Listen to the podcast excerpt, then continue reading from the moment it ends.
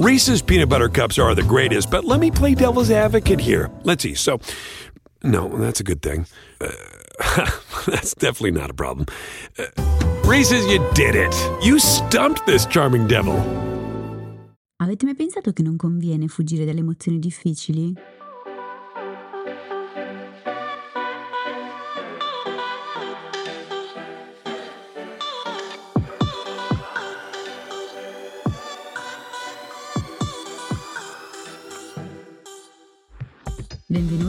Questo nuovo episodio di TV Therapy, il podcast dove usiamo le serie TV per capire meglio noi stessi, le nostre emozioni, le relazioni, gli infantanamenti vari io sono Alessia, psicologa e psicoterapeuta e su Instagram mi trovate come Io non mi stresso. E io sono Giorgia, scrivo di serie tv e su Instagram mi trovate come Tellis, che è un blog che racconta le serie tv come meritano. Allora, questo è l'ultimo episodio prima della consueta pausa natalizia, torneremo poi sabato 13 gennaio e parleremo della difficoltà molto diffusa di questi tempi ad affrontare discorsi o situazioni complesse. Ta ta ta ta.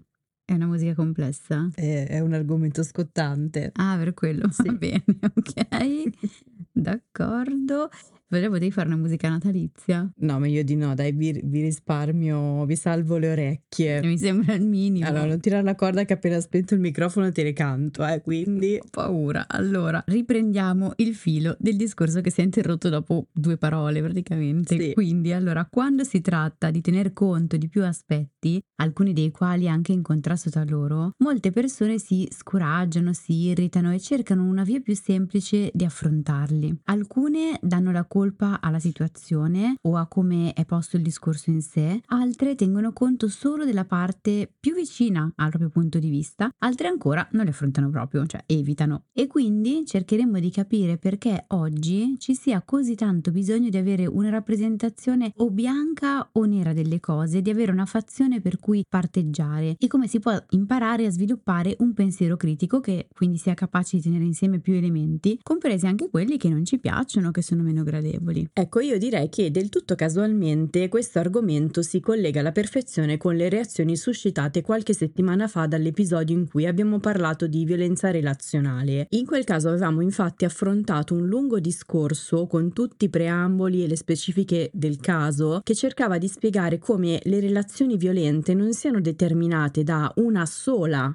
causa, che molti riconducono alla cultura patriarcale, bensì da un insieme di fattori biologici, psicologici e socioculturali che si incrociano e nei casi più gravi portano al femminicidio. Tra questi fattori noi ci eravamo soffermati su quelli psicologici che permettono di capire in maniera molto concreta e logica perché alcune persone hanno un rischio maggiore di intrecciare relazioni disfunzionali o violente, ma avevamo specificato più volte, però specifiche di questi tempi non bastano mai, non sono mai abbastanza abbastanza. Comunque avevamo specificato più volte che era solo una componente della questione e non avevamo la pretesa di esaurire il discorso con essa. Era un discorso scivoloso e complesso che chiedeva di tenere conto di più aspetti anche poco piacevoli di cui prendere atto e infatti qualcuno ci è scivolato. Eh, ci sono arrivati alcuni commenti abbastanza contrariati, pochissimi devo dire, eravamo pronte con l'elmetto ma siamo state fortunate, devo dire. No sì, o forse secondo me me semplicemente davvero nel momento in cui mhmm, fai una serie di specifiche, fai tanta una costruzione che chiama in causa anche appunto alcune fonti, eccetera, difficilmente poi le persone ci scivolano. Tendenzialmente chi scivola in questi casi è Vabbè, a parte chi conserva comunque dei dubbi che poi ti li pone, però in genere in maniera molto educata e tranquilla, e quello anzi è ciò che, come diremo poi in questo episodio, apre no? il pensiero critico, il confronto. Tendenzialmente chi eh, scivola proprio in maniera anche non sempre educatissima è più chi parte col proprio punto di vista, un po' coi paraocchi, tipo i cavalli attaccati alle carrozze, non è una bella immagine. No. E quindi in realtà non è che sta ascoltando, prende i punti di discorso che poi possano in qualche modo infocare e dare ulteriore fuoco alla propria rabbia. Sì, devo dire che in realtà gran parte delle persone si sono proprio prese del tempo per eh, prendersi appunto tutti i vari aspetti della questione, ragionarci sopra eh, e mandarci i loro feedback, anche se non erano d'accordo, ma comunque in maniera molto civile. Però c'è qualcuno che invece ha trovato confusionario il nostro modo di affrontare il discorso, qualcuno ci ha sostanzialmente accusate di negare l'esistenza di un problema di femminicidio, qualcuno ha pensato che volessimo ridurre la questione alle sole cause psicologiche escludendo tutto il resto, qualcun altro invece che volessimo addossare la responsabilità della violenza alle sole vittime, dimostrando però di non aver colto l'obiettivo dell'episodio perché noi tutto questo non l'abbiamo mai detto, eppure c'è chi ha preso un solo pezzo del discorso, come dicevi tu poco fa, spacciandolo per il tutto, come se si dovesse per forza scegliere o il bianco o il nero, una fazione per cui parteggiare. Poi vabbè, c'è anche chi ci ha scritto non mi avete convinto, ma vorrei specificare che noi non siamo qui per convincere nessuno, soprattutto quando trattiamo argomenti scivolosi o seri come questo. Noi riportiamo fatti che derivano da dati scientifici e dall'esperienza con i pazienti, non le nostre opinioni. No, poi, cioè, tra l'altro il, il punto è raccontare eh, alcuni fenomeni, alcuni temi o dinamiche nella maniera più possibilmente imparziale possibile, mm, poi ogni tanto esprimiamo anche la nostra, certo. come, in que- come, in questo momento, però insomma poi lo eh, si specifica, comunque lo si dovrebbe cogliere abbastanza agilmente, perché l'idea è che poi avendo in mano dei, eh, dei dati o delle informazioni, ognuno possa decidere che cosa farne. È un po' come eh, nel momento in cui sai che l'alcol rientra tra gli ingredienti cancerogeni, questa è un'informazione, poi dopo tu puoi scegliere di berlo o non berlo, ma dire che l'alcol rientra tra, eh, insomma, fattori cancerogeni non è un giudizio. È un dato di fatto. È un dato di fatto. Poi dopo tu scegli che cosa fare. Cioè, io il bicchiere di vino lo bevo volentieri, ad esempio, eppure dare comunque questa informazione che scientificamente è corretta, ecco. È un po' questo il senso del, anche di questo podcast, anche se so che sugli argomenti psicologici e anche sulle serie tv è un po' più difficile. Sì, direi di sì. Sulle serie TV sembra sempre che le abbia scritte io o che quando dai un giudizio negativo sulle serie TV stai distruggendo completamente tutto. Però in ogni caso, riprendendo le file del discorso, mh, mm, piccolo spoiler, alcuni commenti non sono stati pubblicati non perché fossero critici nei nostri confronti, ma perché ci è sembrata peculiare la scelta di partecipare a un discorso sulla violenza con toni accusatori e aggressivi. Però devo dire, ringraziamo lo stesso perché da qui abbiamo comunque tratto nuovi nuovi spunti per rimpolpare l'episodio di oggi che, te lo dico già, sarà anche un episodio un po' natalizio. No, infatti si coglieva dall'incipit, cioè c'è un'atmosfera natalizia che spacca. allora, non sarà un episodio natalizio come quello dell'anno scorso dove avevamo usato i Muppets. Mi toccherà cantare ogni tanto. Invece qua usiamo qualcosa di un pochino più serio, che però fa anche ridere, perché usiamo The Bear, a cui avevamo già dedicato una puntata, la numero 47, dove ci aveva aiutato a capire come funziona un ambiente sano di lavoro, anche se la storia si svolge in un contesto che in apparenza sembra tutt'altro che sano. Adesso lo vediamo. Perfetto, è una minaccia. Un pochino sì, però prima delineiamo un minimo De Bea a chi non l'ha mai vista che credo non siano tantissime persone perché l'hai vista pure tu. Il credo non fa statistica. Ok, no, allora questo non rientra nei fatti scientificamente basati cioè, di questo opin- podcast. È una tua opinione. Comunque, cos- ri- rientriamo sui binari. Cos'è The Bear? È una serie dramedy americana arrivata sulla piattaforma Hulu e in Italia su Disney Plus nell'estate del 2022, deliziando e divorando, poi capiremo il perché di questo divorando, milioni di spettatori che a loro volta se la sono divorata colorata. Per introdurci nella storia, De Bear è ambientata nel mondo della ristorazione. Il suo protagonista è un ragazzo tra i 20 e i 30 anni che si chiama Carmen Berzatto, Carmi per gli amici, quindi anche per noi è un nostro amico ormai Carmi.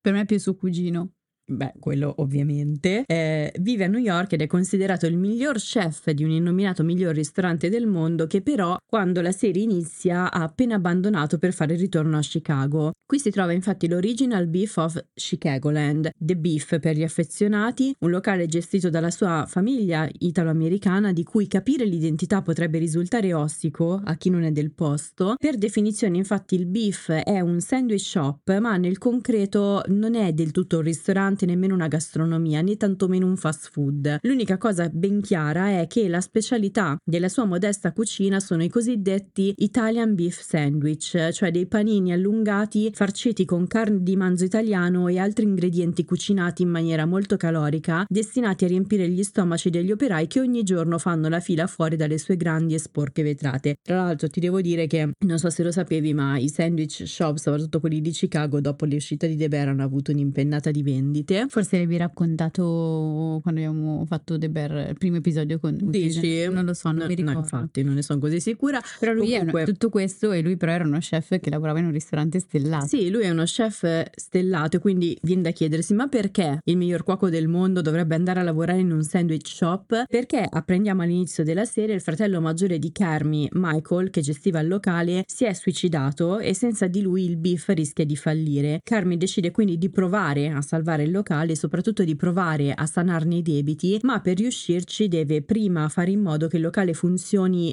meglio di come funzionava appunto prima del suo arrivo, mettendo mano quindi all'intera organizzazione. Perché ne parliamo? Perché il processo che Carmi avvia per cambiare il locale è estremamente caotico, incidentato, urlato. La cucina del beef è popolata di cuochi molto indisciplinati, c'è un via vai di persone, alcune delle quali piuttosto particolari, dove è difficile individuare anche chi faccia parte del locale e chi no. La brigata, che è formata quasi solo da lavoratori neri, alcuni dei quali immigrati, non ha scelto di lavorare nella ristorazione per passione e perciò non ha nemmeno ricevuto una specifica formazione. Di conseguenza ognuno nella cucina del beef fa un po' quello che vuole, spesso con il risultato di rallentare l'andamento del servizio o mandarlo proprio a monte. Quello che deve fare Carmi quindi è rimettere ordine stabilendo dei ruoli, delle competenze e lavorando sulle relazioni tra e con i suoi dipendenti. Spoiler, ma neanche tanto, la cosa gli riesce anche piuttosto bene. La prima stagione di The Bear si chiude con la brigata che ha trovato un'armonia lavorativa e decide di seguire Carmi nell'idea di trasformare il locale in un ristorante che aspira poi a diventare rinomato, chiamato appunto The Bear. Ma il percorso per arrivarci, come abbiamo detto, è da tachicardia. Gli episodi di The Bear sono un brulicare di personaggi che si muovono in spazi strettissimi, si scontrano, fanno cadere cose, bruciano padelle, si tirano coltellate accidentali nelle chiappe, fanno errori, litigano per quegli errori e rischiano di non riuscire a servire i clienti. Questo stile è il marchio distintivo della serie e anche il suo bollino di qualità. Tenete conto che un giornalista del Guardian ha detto che se volete uccidere qualcuno basta invitarlo a cena, mettere una puntata di The Bear e l'infarto è assicurato.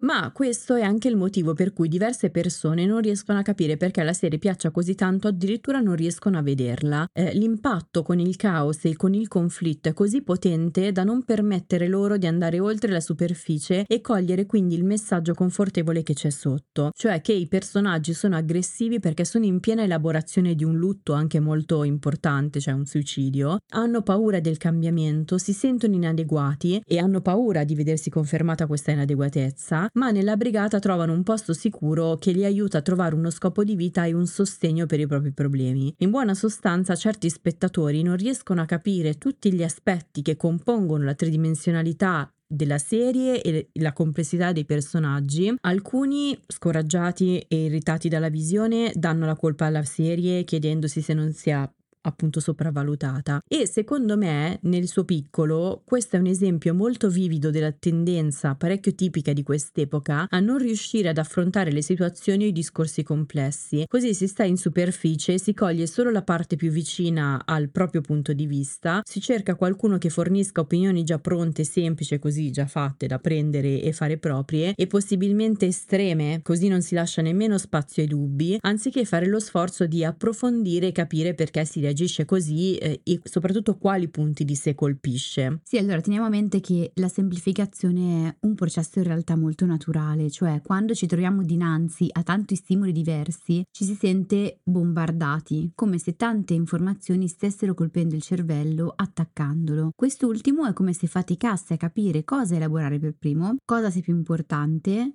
e i significati si mescolano e sembra andare in tilt. Quegli stimoli paiono mh, mm, così pericolosi perché mettono nella posizione del non capire e non sapere che cosa fare. Che cosa accade dunque? Si fa appello alla semplificazione, cioè poiché quella situazione è confusiva, il cervello non sembra essere in grado di processare tutti gli stimoli che gli si parano davanti, quantomeno non con la stessa attenzione e accuratezza, ed ecco che diventa necessario fare economia. Si definisce quale sia la priorità e che cosa sia il rumore di fondo, si categorizzano gli stimoli e nel farlo si tagliano via alcune loro caratteristiche. Lo si fa per capire che cosa fare, cioè per eh, semplificare la situazione situazione appunto. Sin qui, diciamolo, nulla di male, è un processo cognitivo naturale ed è anche utile per poter agire senza rimanere nel tilt, appunto per capire che cosa fare. Il problema si pone quando questa strategia viene applicata spesso in maniera rigida, indiscriminatamente e senza mai darsi la possibilità, anche in un secondo momento, di leggere i diversi fattori in gioco, di maneggiare la complessità per comprendere davvero più a fondo una situazione, quindi si perde in questo caso la capacità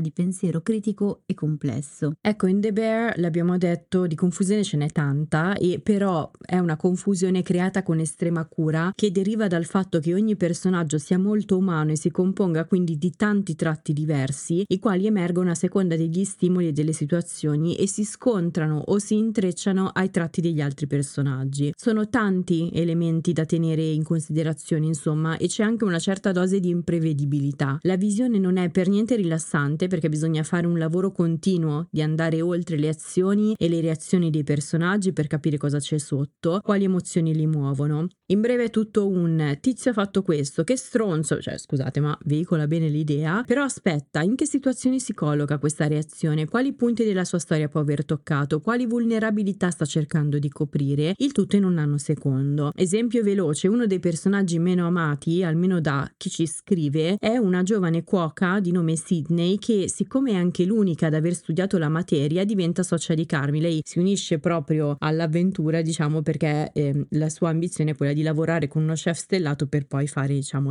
lo step successivo e arrivare in alto. Sydney infatti è ambiziosa, perfezionista, al punto da sembrare egoista in molte situazioni, ma sotto poi c'è invece una voglia di dimostrare di poter mantenersi facendo la cuoca, perché il padre con un certo senso di protezione ha paura di vederla fallire e anche una forte sofferenza per la morte della madre di cui non parla quasi mai. Capito che anche solo scendendo in due il personaggio, bisogna comunque tenere conto di un sopra e di un sotto, di un apparire e un essere, di aspetti in contrasto tra loro. Non è facile perché diventa praticamente impossibile incastonare i personaggi nella schiera del bene e in quella del male e per qualcuno questo aspetto è rassicurante perché poi insomma rassicura il fatto che sopra l'aggressività ci sia sotto un bene di fondo come dicevamo appunto un paio di episodi fa quando abbiamo parlato di Frasier ma per altre persone invece questo è altamente fastidioso. Sì, è anche difficile perché ha a che fare con il riuscire a tenere insieme due o più parti, quindi le nostre ambivalenze o le ambivalenze della situazione. Per quanto venga naturale farlo, però, non siamo sempre obbligati a scegliere una parte, un singolo punto di osservazione o una singola emozione rispetto a un episodio. In realtà rispetto a ciò che ci si para davanti. Ad esempio, io invito sempre i pazienti a osservare come si siano sentiti in una data situazione, legittimandosi di tenere insieme anche emozioni apparentemente contrastanti, quindi ero felice per lui ma ero anche invidioso, o ancora meglio mettendoci una congiunzione, ero felice per lui ed ero anche invidioso. Così proprio mh, mm, si sbaraglia un po' l'idea che sia una, un'ambivalenza, un'antitesi, perché appunto questo non significa sempre un'antitesi, ma implica essere umani e quindi contenere moltitudini. Lo stesso vale per il giudizio nei confronti di una data situazione, cioè certo possiamo avere un punto di osservazione, ma poi riuscire a valutare con completezza una situazione difficilmente ha a che fare con o bianco o nero, o mi piace o non mi piace. Più probabilmente ci saranno delle sfumature e degli aspetti differenti, per cui mi piace questo aspetto, mi piace un pochino meno quest'altro. Ovviamente vale anche per le relazioni. Quindi implica riuscire a tenere insieme non solo le ambivalenze, ma anche le diverse parti di sé e della situazione oppure dell'altra persona. Al contrario, siamo più frequentemente portati a decidere a quale tifoseria appartenere e a sostenere ogni singolo aspetto di quella tifoseria, anche attraverso meccanismi eh, di cosiddetta dissonanza cognitiva, ossia quel processo per cui nel tentativo di giustificare le proprie opinioni o comportamenti, cioè la parte da cui stiamo sostanzialmente, si tende a eliminare qualunque dissonanza, anche se riguarda un dato oggettivo o una realtà, cioè quindi quindi fumo, cerco di mm, portare alla, alla mia tesi sostanzialmente tutti quegli esempi che mi ricordano che tutto sommato sì, vabbè, fumare farà anche male, ma intanto c'è il vicino di casa che è arrivato fino a 102 anni, no? Questo per ridurre proprio il senso di dissonanza. Perché? Perché eh, poiché l'antitesi del sto da questa parte, ma mi risuona che anche quell'altra abbia qualcosa di sensato, è intollerabile per la persona, è come se non riuscisse a tenere insieme le due cose, mette a tacere le voci dissonanti, le critiche, le affossa indipendentemente esclusivamente dalla loro validità e dalla validità o completezza della propria posizione. E lo vediamo in realtà tantissimo anche per quanto riguarda gli eventi storici o gli eventi di cronaca, cioè prendiamone uno proprio attuale. Stai dalla parte dal, della Palestina o di Israele, così, tac, netto, tagliato con l'accetta, no? E lì per lì sembra quasi facile, sembra di poterla chiudere facilmente. E in realtà eh, questo implica azzerare la capacità di pensiero critico e complesso che non è solamente un problema perché ti impedisce di cogliere effettivamente quel fenomeno nella sua complessità, cogliere quanto sia multisfaccettato, quanto ci siano diversi fattori in gioco, ma anche tu sei più facilmente raggirabile, cioè ti sembra di dormire sonni tranquilli che hai trovato la soluzione e invece hai una specie di neglect. Il neglect è un disturbo neurologico, qua lo usiamo come eh, metafora, quello che ti impedisce sostanzialmente di vedere un emicampo, un una parte del campo visivo e in questo caso ti impedisce di vedere la realtà nella sua interezza. Quindi capisci bene che se la parte che non vedi è quella di un incendio, e, e quell'incendio non riesci a vederlo, non ti consenti di vederlo perché sei concentrato sul tuo orticello che risplende al sole ed è bagnato dalla pioggia, quindi stai lì che si, ti bulli di stare benone, sei convinto non ci siano problemi, poi a un certo punto improvvisamente arriva il momento in cui prendi fuoco pure tu. Pensa che un po' di persone che ci scrivono hanno detto di essere riuscite a capire davvero The Bear e i suoi personaggi solo dopo una seconda visione e questo è ammirevole perché non tutti, mi ci metto anch'io, hanno la voglia e la pazienza di riguardare qualcosa che al primo giro non gli è piaciuto o non hanno capito. Cioè, solo una volta aver conosciuto la serie, aver digerito la sua patina superficiale di caos e aver capito di poter prevedere tutti gli eventi perché li si è già visti, queste persone hanno detto di essere riuscite a passare allo step successivo e quindi focalizzarsi solo sui personaggi. Eppure, nonostante The Bear la si sia conosciuta, spiegata, analizzata, la seconda stagione ha avuto più o meno lo stesso effetto, come se ci fosse stato un reset. C'erano dei dubbi, c'era un po' di paura, soprattutto da parte della critica, sul fatto che De Bear sarebbe riuscita a mantenere gli standard anche tachicardici e l'ansia della prima stagione. Quando è uscita ha ricevuto un sacco di elogi proprio per essere riuscita a spostare quel caos e quell'ansia su un altro elemento e lasciarla intatta. Nei nuovi episodi, infatti usciti l'estate scorsa, il caos e l'ansia sono generati dal fatto che Carmi e la sua brigata abbiano pochissimo tempo per aprire il nuovo locale mondiale e la ristrutturazione incappa in un problema dopo l'altro, ci sono proprio le travi che cadono, gente che trapana e viene giù tutto. E benché fossero già preparate a questo caos e a quest'ansia, diverse persone hanno appunto detto di aver fatto comunque fatica a vedere la serie. C'è un episodio in particolare che la maggior parte delle persone hanno trovato ostico da seguire, è il numero 6 della seconda stagione, che per molti è considerato probabilmente il migliore episodio di The Bear, non per me, e si intitola Pesci, Fishy Fishes nella versione in lingua originale. La trama è ambientata nel passato circa 5 anni prima, dove Carmen sta facendo la sua formazione da cuoco a Copenaghen e torna a Chicago per riunirsi con la sua famiglia per trascorrere insieme il Natale. Così chiudiamo anche, appunto, prima della pausa natalizia con un episodio a tema. A modo nostro. Sì, perché non è un episodio a tema particolarmente felice, però diciamo che ricorda molto bene quelle cene di Natale dove le famiglie si riuniscono e si finisce sempre per litigare. Ma Comunque... si vuole anche un po' bene bene comunque, che almeno non è che diamo necess- a me piace moltissimo il Natale, però mh, mm, mi rendo conto che l'immagine totalmente positiva delle famiglie serene, solo quella, mm-hmm. anche qua sempre per prendere solamente un fattore, se prendi solo quella, mh, mm, molte persone poi sentono di essere inadeguati o sentono che nella propria famiglia c'è qualcosa che non va, perché nella propria tavolata invece c'è sempre o confusione, o litigate, eccetera. Ecco qua forse si dà un'altra faccia anche di quello che può essere il Natale per alcuni quantomeno. Sì, e poi c'è sempre comunque quel pezzo di bene di fondo mondo con sopra il caos. Esatto, comunque, per i fattori. Comunque, quella di Carmi è una famiglia numerosissima, fatta di tantissime persone, parenti e non, anche perché dopo il successo della prima stagione un sacco di attori famosi, molto famosi, hanno fatto la fila per avere un cameo in eh, The Bear e molti di loro sono stipati qua. C'è Sarah Paulson, c'è Bob Odenkirk, poi nell'episodio successivo c'è anche Olivia Colman. Sì, poi diciamo che comunque, cioè, se vogliamo mantenere lo stereotipo italiano, hanno queste famiglie, abbiamo in teoria. Queste famiglie Quindi- molto numerose. Esatto. Dove ci sono sempre persone che non sono neanche parenti, ma si aggregano così. E come tutte le reunion festive c'è anche un bel po' di tensione, qui amplificata dal fatto che alcuni componenti della famiglia di Carmi siano mentalmente instabili. C'è sua mamma, che è interpretata da Jamie Lee Curtis, che ha problemi di alcolismo e, mettiamola così, ha nervi molto molto fragili e quindi si chiude in cucina a spadellare per cucinare una cena a base di diversi piatti di pesce. La si vede urlare, lanciare cibo, eh, fuma mentre maneggia questo cibo, si arrabbia con i figli che hanno paura di interagire con lei perché non sanno come reagirà. Qualcuno ci aveva scritto di essere rimasto fortemente turbato dalla madre e noi avevamo risposto che non era un caso poi invece che Carmi fosse andato a lavorare in un ristorante stellato dove invece la cucina è ordine assoluto. Quindi qui si vede anche come De Bear usa il modo in cui i personaggi maneggiano il cibo per esprimere i loro stati d'animo.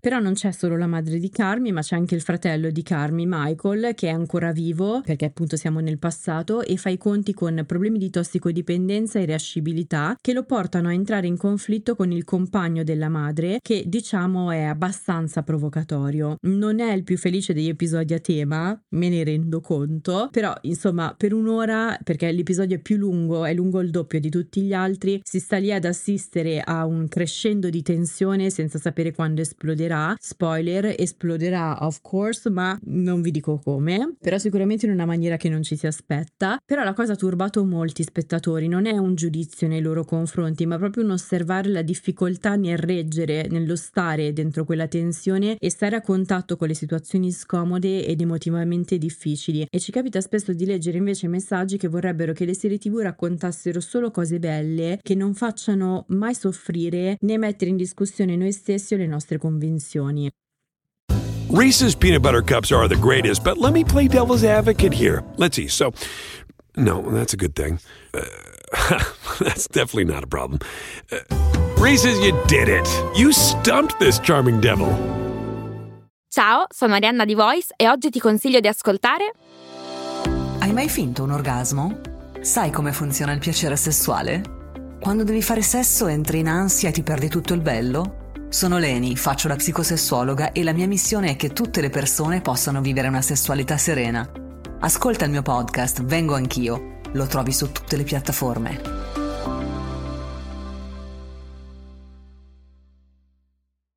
Sì, e in realtà proprio nell'idea dello sviluppare un pensiero critico occorre anche altro. Poi possiamo cercarlo nelle serie TV, possiamo cercarlo altrove, perché magari noi possiamo scegliere quello delle serie TV sia un ambito in cui abbiamo voglia invece di stare più tranquilli, che risponda al nostro bisogno di, di benessere e va benone. Poi il punto però è, è comunque avere la possibilità di portare il proprio pensiero critico magari in altri campi, ecco noi ovviamente qua lo guardiamo attraverso le lenti delle serie TV. Ehm, io ho un ricordo di me che faccio temi, eh, come chiunque di noi abbia fatto, sia andato a scuola insomma, Direi di sì. e che penso a quello che potrebbe piacere al professore. Oggi probabilmente me ne fregherei e scriverei apposta il contrario. Sì, ma oggi hai qualche anno in più. Sì, esatto, questo conta nello sviluppo del pensiero critico, Eh, sai. effettivamente. Però ho anche ricordi, al contrario, di professori che premiano temi perché sono ben strutturati, anche se vanno in direzione opposta al pensiero comune o al proprio pensiero, ma ciò che è stato esposto è stato esposto con criterio, appunto con pensiero critico. Io una volta alle scuole medie ho fatto un tema sullo chef Tony. Ti ricordi quello che vendeva in tv i coltelli? No, Io ero affascinata, no, lo uno ricordo. dei miei personaggi televisivi preferiti.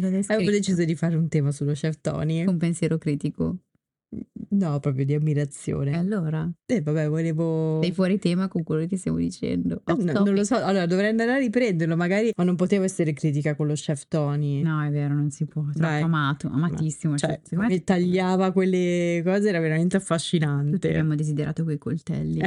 Era una Miracle Blade. Non è, non è una pubblicità questa, non li fanno manco, li faranno ancora. Non lo so. Fa niente. Comunque tutti quanti avevano desiderato, eh, tagliavano velocissimo, questa era la frutta. No, cose. allora aspetta, mettiamola così, era lo chef Tony che tagliava velocissimo. Ah, sì, tu poi- probabilmente ti saresti tagliata delle dita. Comunque siamo a tema, siamo in tema perché dallo chef Tony allo chef Carmi è un passo. Comunque qua se ci dicono che è confusivo l'episodio ci hanno ragione. Sì, stavolta. forse sì. Comunque, il primo caso che raccontavo c'è quello in cui ehm, hai quei professori che eh, insomma premiano nel momento in cui il tema piace proprio sen- nel senso in cui il contenuto deve piacere a loro, deve eh, sposare la loro idea. È il caso in cui si appiattisce il pensiero. Il secondo è quello che ci aiuta a sviluppare il pensiero critico. Tra l'altro proprio oggi eh, ho ricevuto un messaggio privato, eh, mentre stiamo registrando, insomma ho ricevuto un messaggio privato bellissimo in cui c'era un insegnante che mi diceva che aveva utilizzato un, un nostro episodio, quello di mm, Zero Calcare, e io sarei curiosissima di sapere in che modo, praticamente in una lezione su Calvino. Però il punto interessante, che secondo me è importantissimo a scuola, è che eh,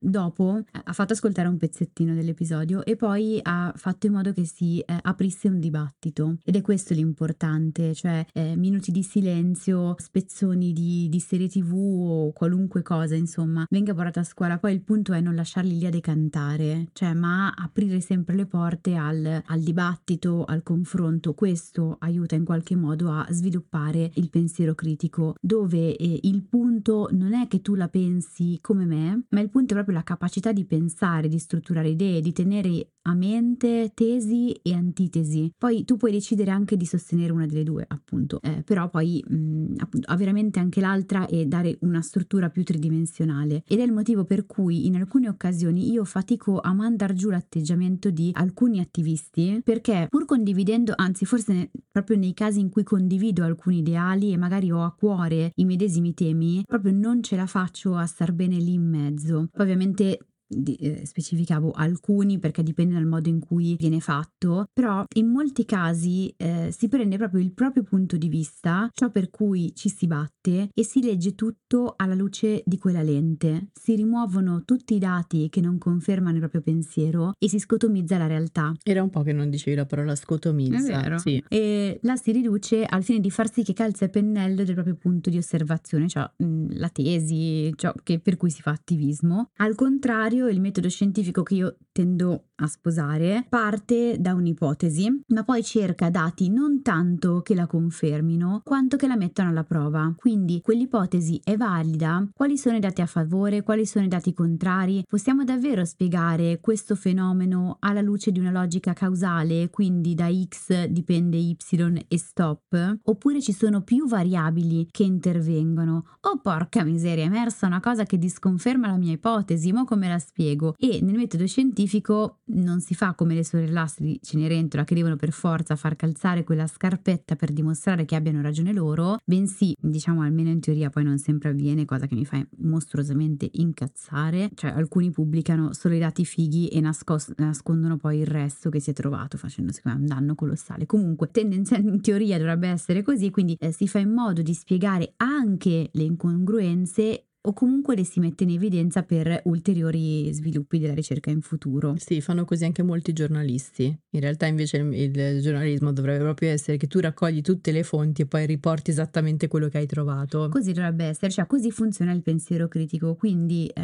appunto riporto eh, anche una tesi ma con i dati che sostengono quella tesi lì e i dati che invece sono eh, a sfavore o che in qualche modo non, non la conferma. C'è un pensiero che in qualche modo è anche più più equilibrato che ha una certa tridimensionalità, come dicevo prima. Sì, è un pensiero che appunto alcune persone non riescono ad applicare neanche alle serie TV e quindi poi finiscono per abbandonarle. Penso a Fleabag, dove stare a contatto con la protagonista può essere molto irritante, anche perché lei non dà accesso alla sua parte vulnerabile, te la nasconde, quindi non hai modo, eh, diciamo, se non ti ci metti proprio lì di impegno di cogliere il perché e dove stia appunto la sua vulnerabilità. Ha pochi appigli. E quindi molte persone l'abbandonano abbandonano. Penso a Mad Men, che ha un protagonista enigmatico con tanti segreti e una doppia vita, misogino e femminista al tempo stesso. Ultimamente ci è arrivato più di un messaggio che ci diceva di non capire il punto della serie, quindi di averla abbandonata. Ma penso anche a Walter White di Breaking Bad, a June di uh, The Ants May Tale, a Frank Underwood di House of Cards, ad Alicia Florrick di The Good Wife. Sono tutti personaggi tratteggiati di fino come se fossero persone vere vere, quindi sono ricchi di contraddizioni e costringono a stare a contatto anche con le loro parti più sgradevoli senza spiegarci perché sono tali. Cioè in serie tv come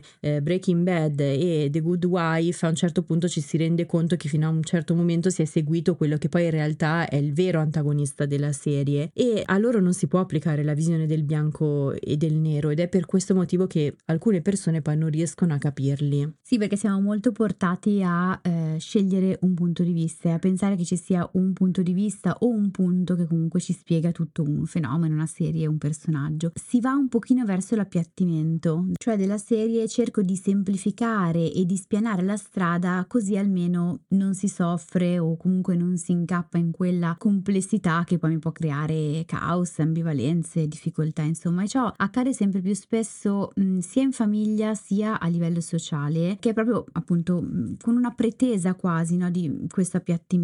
Eh, si valutano conflitti, incongruenze e difficoltà quali fossero sofferenze e a volte in realtà lo sono davvero perché stare lì in mezzo genera effettivamente frustrazione e di certo non è gradevole. E si pensa che l'individuo vada sollevato in toto da quelle frustrazioni, in alcuni casi da quelle sofferenze, cioè il bambino non deve mai subire frustrazioni, le idee devono essere tutte valide e dobbiamo essere tutti descritti come bravissimi, mai mettere in discussione perché quel mettere in discussione viene confuso con un giudizio intollerabile, cioè se tu mi dici che non sei d'accordo o che non appoggi la mia idea, allora mi stai giudicando, c'è una confusione rispetto sì, viene preso come un giudizio alla persona e non all'idea. Sì, tra l'altro, mh, mm, appunto, che appunto invece il pensiero critico, no? E così facendo mh, mm, si spappola la spina dorsale, cioè occhio, il discorso non è quello di crescere eh, dei figli con il bastone bastone perché se no cresci come un pappamolle, cioè lungi da me questa roba no, è aberrante direi di no. e andrebbe eliminata da, mm, insomma, da qualunque mente. Però qual è il punto? Quello di offrire ai bambini, ma più in generale alle persone, l'opportunità di fare esperienze, anche se non sempre queste sono piacevoli, ovviamente valutando il grado di pericolo. Eh. Però a furia di proteggere in maniera esagerata i bambini dai pericoli, quelli più piccoli quantomeno, il pericolo diventiamo noi, perché non diamo loro l'opportunità di capire come si cade e come rialzarsi, come affrontare una discussione e come dinanzi a piccole frustrazioni non si muore, anzi. E ehm, che forse quelle frustrazioni siamo, sei pure tu, figlio, bambino, insomma, pure in grado di reggerle. E se invece mi proteggono sempre, io, figlio, bambino, eccetera, inizio a pensare di essere un po' incapace. Altrimenti perché mi dovrebbero sempre spianare la strada e proteggere da ogni conflitto? Cosa c'è di male in me o in quella situazione? Quali risorse mi mancano? Cioè imparo che eh, se mi danno la possibilità ovviamente di affrontare le situazioni, che la pioggia mi bagna e di conseguenza imparo che forse quel bagnare mi dà fastidio e imparo ad aprire l'ombrello semplificandolo. Non significa, anche qui se no specifichiamo se no si travisa, non significa essere lasciati a se stessi ed essere buttati in passo a qualunque difficoltà, ma a seconda dell'età fornire degli stimoli che aiutino gradualmente a diventare più autonomi, aiutino gradualmente ad affrontare delle difficoltà che mh, siano in linea ovviamente con l'età, dove da piccoli può essere allacciarsi il bottone e poi crescendo può essere eh, affrontare l'andare a scuola da soli quando non è più abbandono di minore ovviamente e quindi quindi implica dare la possibilità anche di fare esperienze e di affrontare anche quelle che obbligano a costruire un pensiero critico, a capire come ci sto io e non come ci sta mamma o papà, come ci sto nel, nel no, a cosa penso io di quel no e anche un pochino come ci sto nel momento in cui si cade, in cui affronto una situazione che non mi piace, imparo a capire come ci si stia lì dentro che non è gradevole e gradualmente però imparo anche un pochino a rialzarmi. Tra l'altro questo è proprio il modo attraverso il quale i personaggi di The Bear evolvono, eh, cioè il loro percorso di crescita personale e professionale, il trovare un posto nel mondo, anche se alcuni sono molto adulti, e un lavoro che li appassioni, il disciplinarsi per imparare a collaborare in maniera costruttiva con gli altri viene innescato e alimentato proprio grazie al conflitto, le situazioni scomode. Lo si vede ancora meglio nella seconda stagione perché ogni cuoco ha ormai trovato un suo ruolo nella brigata, ma Carmi vuole che si formi in quel ruolo e tiri fuori il meglio di sé e quindi manda ognuno in un posto diverso. La cuoca eh, Tina, che è una donna di mezza età di origini latine, viene mandata a scuola di cucina anche se è l'unica appunto alunna eh, di mezza età in una classe di giovani. O ancora Marcus eh, è un fornaio trasformato in pasticcere, viene mandato a Copenaghen per affinare la tecnica con l'aiuto di uno chef giovane ma esperto. Il loro non è un percorso facile, spesso li li porta a sentirsi inadeguati, hanno la tentazione di mollare, ma questa difficoltà viene trasformata in risorsa. Chi però più di tutti incarna questo concetto è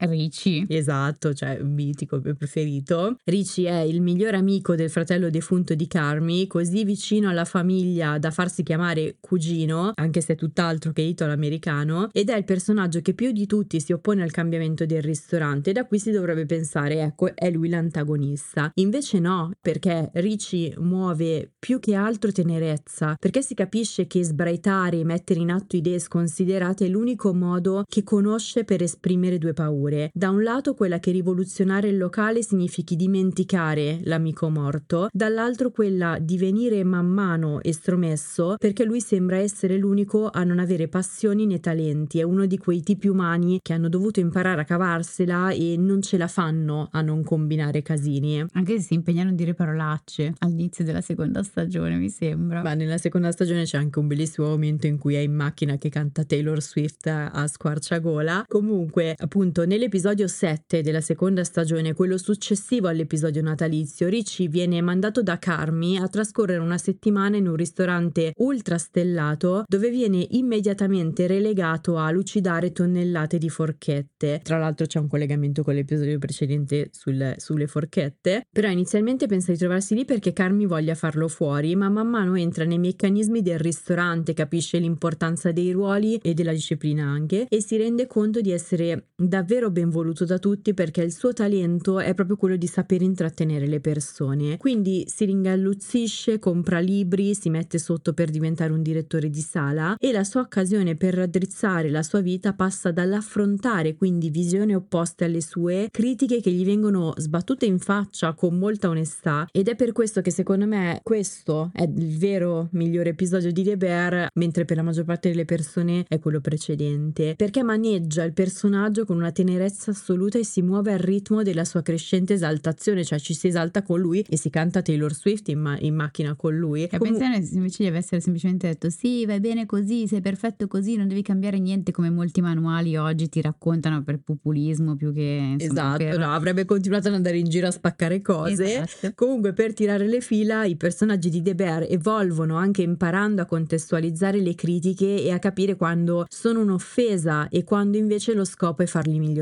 Tenere insomma insieme i contrasti e l'idea che quel che mi fa male sul momento, perché mi coglie su dei nodi irrisolti, poi invece alla lunga può aprirmi a nuove prospettive, cioè sviluppano un pensiero critico. E a proposito, cioè proviamo un attimino a rispondere alle, alla domanda, si può costruire un pensiero critico? Allora la risposta ovviamente è sì e anche perché non è che si nasca con un pensiero critico. No, direi di no. ovviamente nel tempo e andrebbe proprio stimolato sin da piccolissimi in famiglia e nelle scuole. Io credo che il primo passo sia quello della curiosità, cioè metterei proprio al primo posto questo aspetto e quindi incentivare un comportamento esplorativo. Ovviamente cambia nel tempo. Da piccoli lo si fa fisicamente, pian piano mi, se- mi separo fisicamente dai miei genitori, stando sempre bene attento che siano lì, butto uno sguardo ogni tanto per osservare che espressione facciano. Auguriamoci che siano in linea di massima insomma di sostegno e esplora il mondo circostante. E già qui, appunto, incontriamo i primi ostacoli da parte degli adulti che proteggono in molti casi anche quando non serve, quindi anticipano pericoli che non sono così pericolosi, tipo io al parco sento sempre attento che cadi,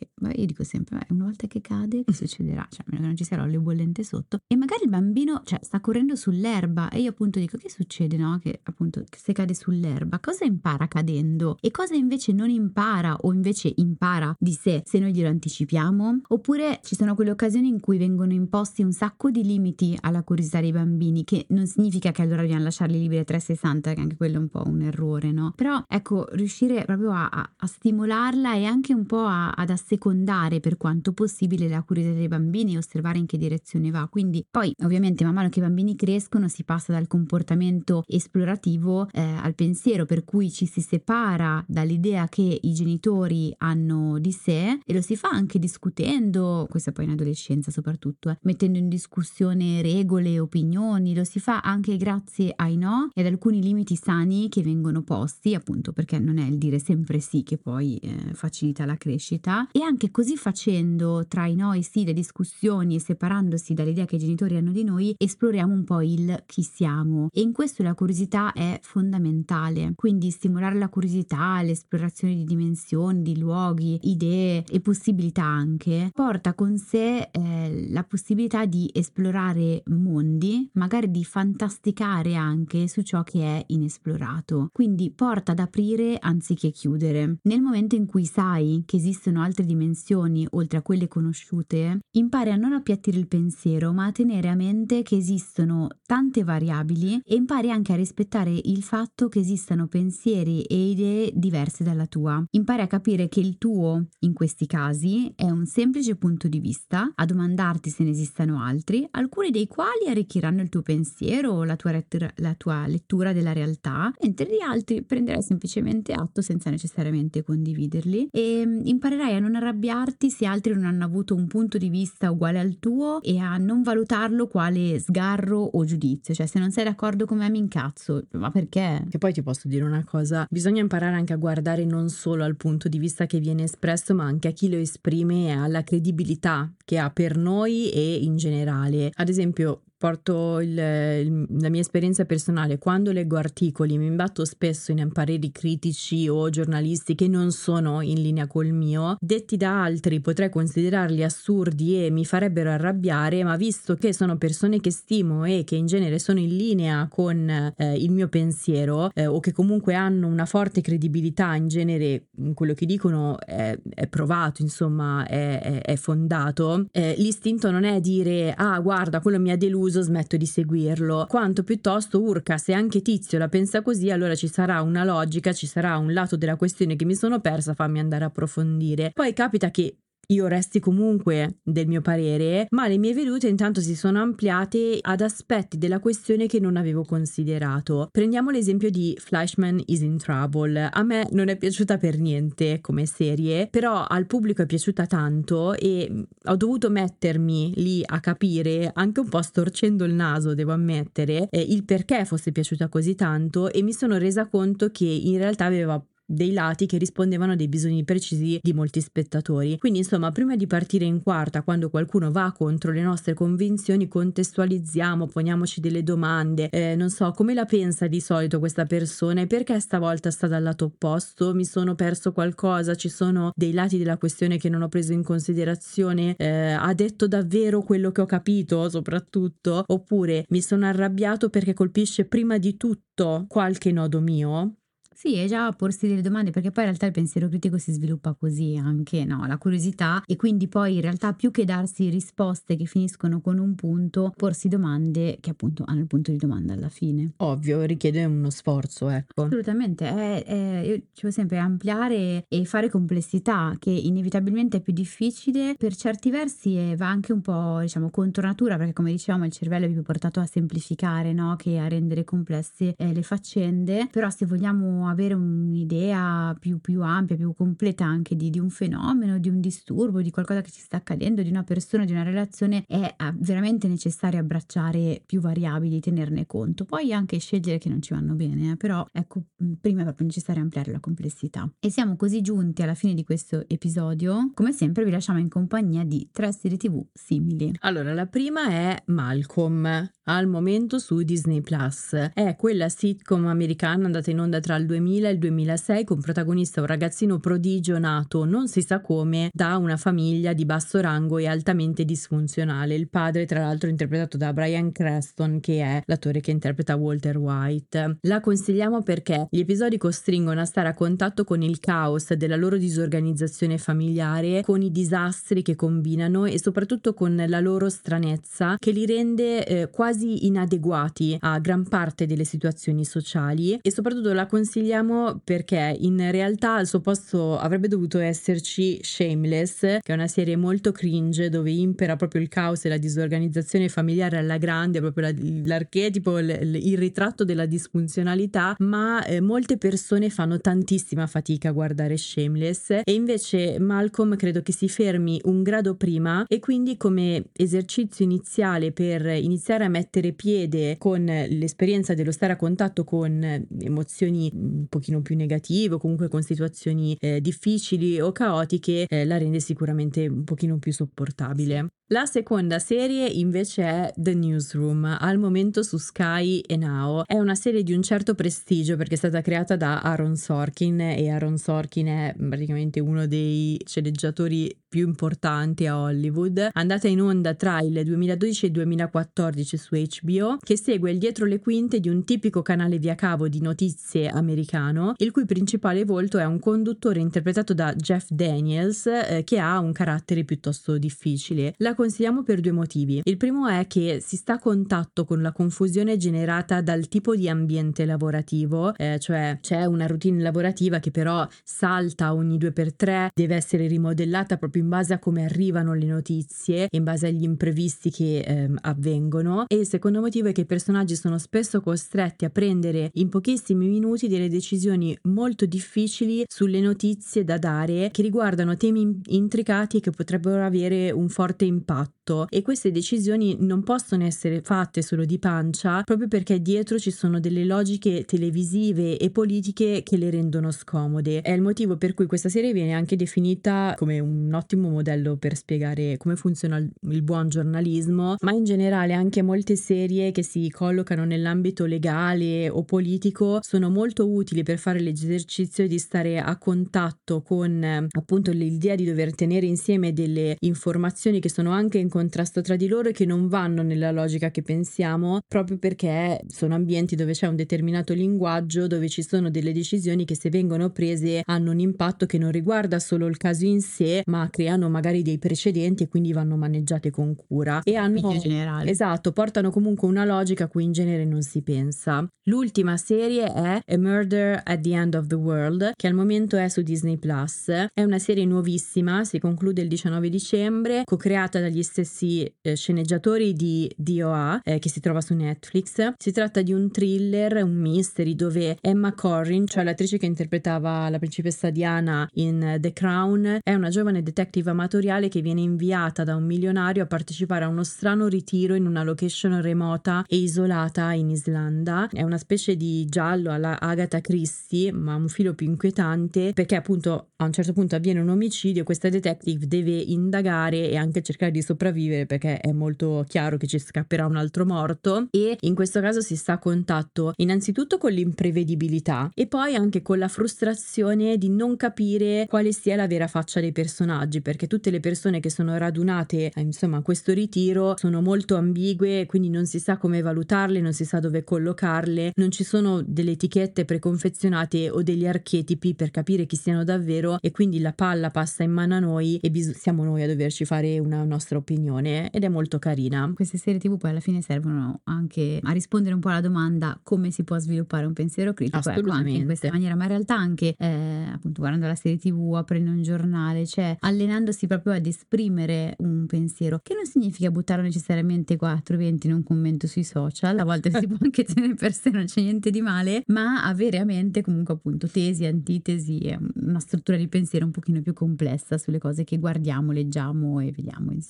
Quindi siamo giunti alla fine di questo episodio, visto che anche se non sembrava è un episodio natalizio, poi c'è la pausa. Però io mi sono impegnata comunque a cercare un episodio natalizio. Va bene. Eh. E allora vi facciamo gli auguri di buon Natale. E ci rivediamo quindi al sabato 13 gennaio. Perfetto, quindi eh, anche perché forse il sabato prossimo è Natale, non lo so, beh, comunque rientra in no, giorni di Natale, quindi no, non è ancora no. Natale, sono confusa con i giorni e con le settimane. Comunque, eh, quindi ci rivediamo poi a gennaio e quindi al prossimo episodio. Se ci seguite comunque su Spotify potete farci sapere quali riflessioni vi ha fatto risuonare l'episodio che avete appena ascoltato, oppure potete scriverci all'indirizzo podcast-tvtherapy.it e se avete dubbi, domande curiosità su come vi fanno sentire le serie tv che state guardando ci trovate ogni mercoledì su Instagram, sui canali Tellist con la Y e su Io non mi stresso e vi ricordiamo che la TV Therapy esiste anche come terapia di gruppo, quindi se volete rimanere aggiornati su nuovi gruppi in partenza o inserirvi in lista d'attesa, seguite il podcast o iscrivetevi ai nostri canali. Buone feste! Buone feste!